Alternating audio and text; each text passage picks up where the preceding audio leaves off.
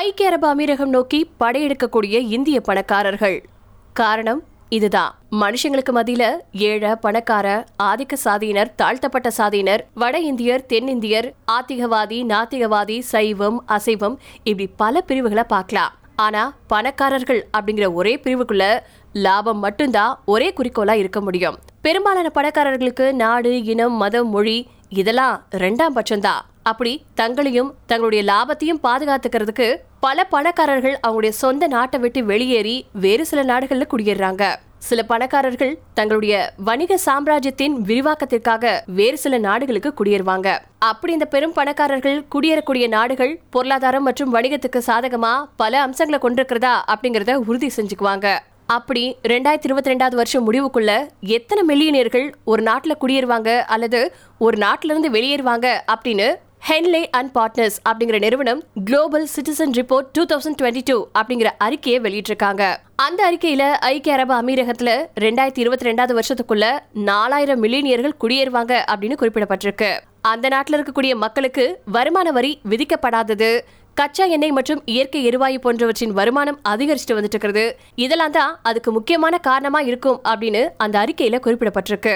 அதை தொடர்ந்து ஆஸ்திரேலியாவில் ரெண்டாயிரத்தி இருபத்தி ரெண்டாவது வருஷம் முடியறதுக்குள்ள மூவாயிரத்தி ஐநூறு மில்லினியர்கள் குடியேறுவாங்க அப்படின்னும் சிங்கப்பூர்ல ரெண்டாயிரத்தி எட்நூறு மில்லினியர்கள் இஸ்ரேல்ல ரெண்டாயிரத்தி ஐநூறு மில்லினியர்கள் சுவிட்சர்லாந்துல ரெண்டாயிரத்தி இருநூறு மில்லினியர்கள் அமெரிக்காவில் ஆயிரத்தி ஐநூறு மில்லினியர்கள் குடியேற வாய்ப்பு இருக்கிறதா? அந்த அறிக்கையில கணிக்கப்பட்டிருக்கு. ஒரு காலத்துல வணிக முதலாளிகள் மற்றும் தொழிலதிபர்களின் சொர்க்க புரியா இருந்த அமெரிக்கா புதிய முதலீடுகளை இருக்கிறதுல மில்லினியர்களை இருக்கிறதுல கொஞ்சம் பின்தங்கி இருக்கு அமெரிக்க அரசியல்ல இதுதான் நடக்கும் அப்படின்னு உறுதியா கணிக்க முடியாத சூழல் நிலவறதுனால மில்லினியர்கள் அமெரிக்காவில குடியேற தயங்குறதுக்கு இது ஒரு முக்கியமான காரணமா இருக்கும் அப்படின்னு சொல்லப்படுது. அமெரிக்காவில வர நவம்பர் மாசம் நடக்க இருக்கக்கூடிய மிட் டேர்ம் தேர்தல்ல குடியரசுக் கட்சியினரின் கை ஓங்க வாய்ப்பு இருக்கு.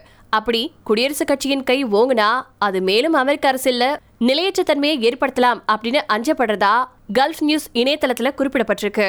சீனாவுடைய கட்டுப்பாட்டுக்கு கீழே இருக்கக்கூடிய ஹாங்காங் பத்தி அதிகமா விவரிக்க தேவையில்ல.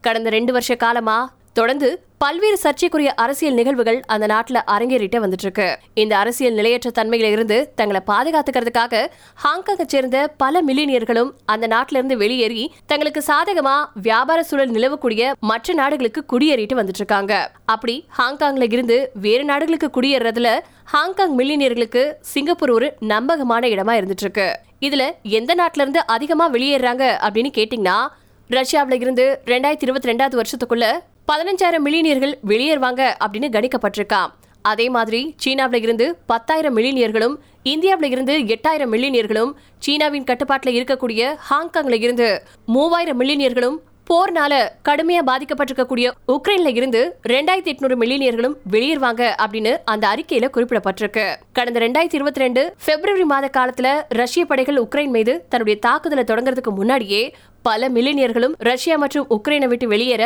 ஆலோசிச்சுட்டு வந்ததாகவும் சொல்லப்பட்டிருக்கு.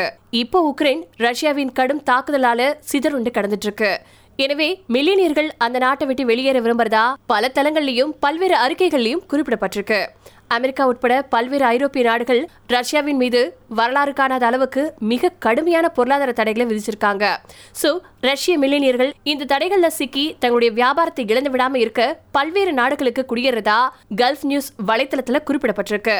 அமெரிக்கா மற்றும் சீனாவுக்கு இடையில நிலவக்கூடிய பதற்றமான சூழல் சீனாவில் தொடரக்கூடிய கொரோனா பிரச்சனைகள் சீனாவில் நிலவக்கூடிய கடும் அரசு ஏகாதிபத்தியம் இப்படி பல்வேறு காரணங்களால சீனாவிலிருந்து மில்லினியர்கள் சார சாரையா வெளியேறிட்டே வந்துட்டு இருக்காங்க இந்தியாவில இருந்து பெரும்பான்மைவாத சக்தியால தொடர்ந்து பரப்பப்பட்டுட்டு வந்துட்டு இருக்கக்கூடிய வெறுப்பு பிரச்சாரங்கள் மத ரீதியில மக்களை பிளவுபடுத்தக்கூடிய நடவடிக்கைகளால ஏற்கனவே உத்தரப்பிரதேசம் போன்ற சில மாநிலங்கள்ல முதலீடுகள் தன்னிச்சையாக வரது கிடையாது. வணிகத்தை ஒரு பொருளாதாரம் சார்ந்த விஷயமா பார்க்காம அதுலேயும் ஒரு பிரிவினைவாதத்தை கையில் எடுத்தா தங்களுடைய வியாபாரம் அடிபற்றுமோ அப்படிங்கிற பயத்துல இந்தியாவை சேர்ந்த பல மில்லினியர்களும் இந்தியாவை சேர்ந்த பல மில்லினியர்கள் வெளியேறி இருக்கலாம் அப்படின்னும் கருதப்படுது. இந்த வரிசையில ரெண்டாயிரத்தி இருபத்தி ரெண்டாவது வருஷம் பிரேசில்ல ரெண்டாயிரத்தி ஐநூறு மில்லினியர்கள் பிரிட்டன்ல ஆயிரத்தி ஐநூறு மில்லினியர்கள் மெக்சிகோல எட்நூறு மில்லினியர்கள் சவுதி அரேபியால அறுநூறு மில்லினியர்கள் இந்தோனேஷியால அறுநூறு மில்லியனியர்கள் வெளியேறி இருக்கலாம் அப்படின்னு ஹெல்லி நிறுவனத்தின் அறிக்கையில குறிப்பிடப்பட்டிருக்கு.